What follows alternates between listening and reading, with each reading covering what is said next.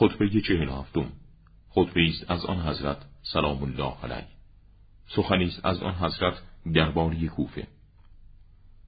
می بینم تو را ای کوفه که مانند چرم بازار اکاز زیر پای حوادث گسترده و زیر پای رویدادهای سخت و مشقتبار مالیده شده ای و سوار وقایع استرابانگیز گشته ای و من قطعا می‌دانم هیچ ستمکار جباری درباره تو بدی نخواست مگر اینکه او را به عامل مشهور کننده مبتلا نمودی و به وسیله قاتلی نشانی تیر کشندش ساختی.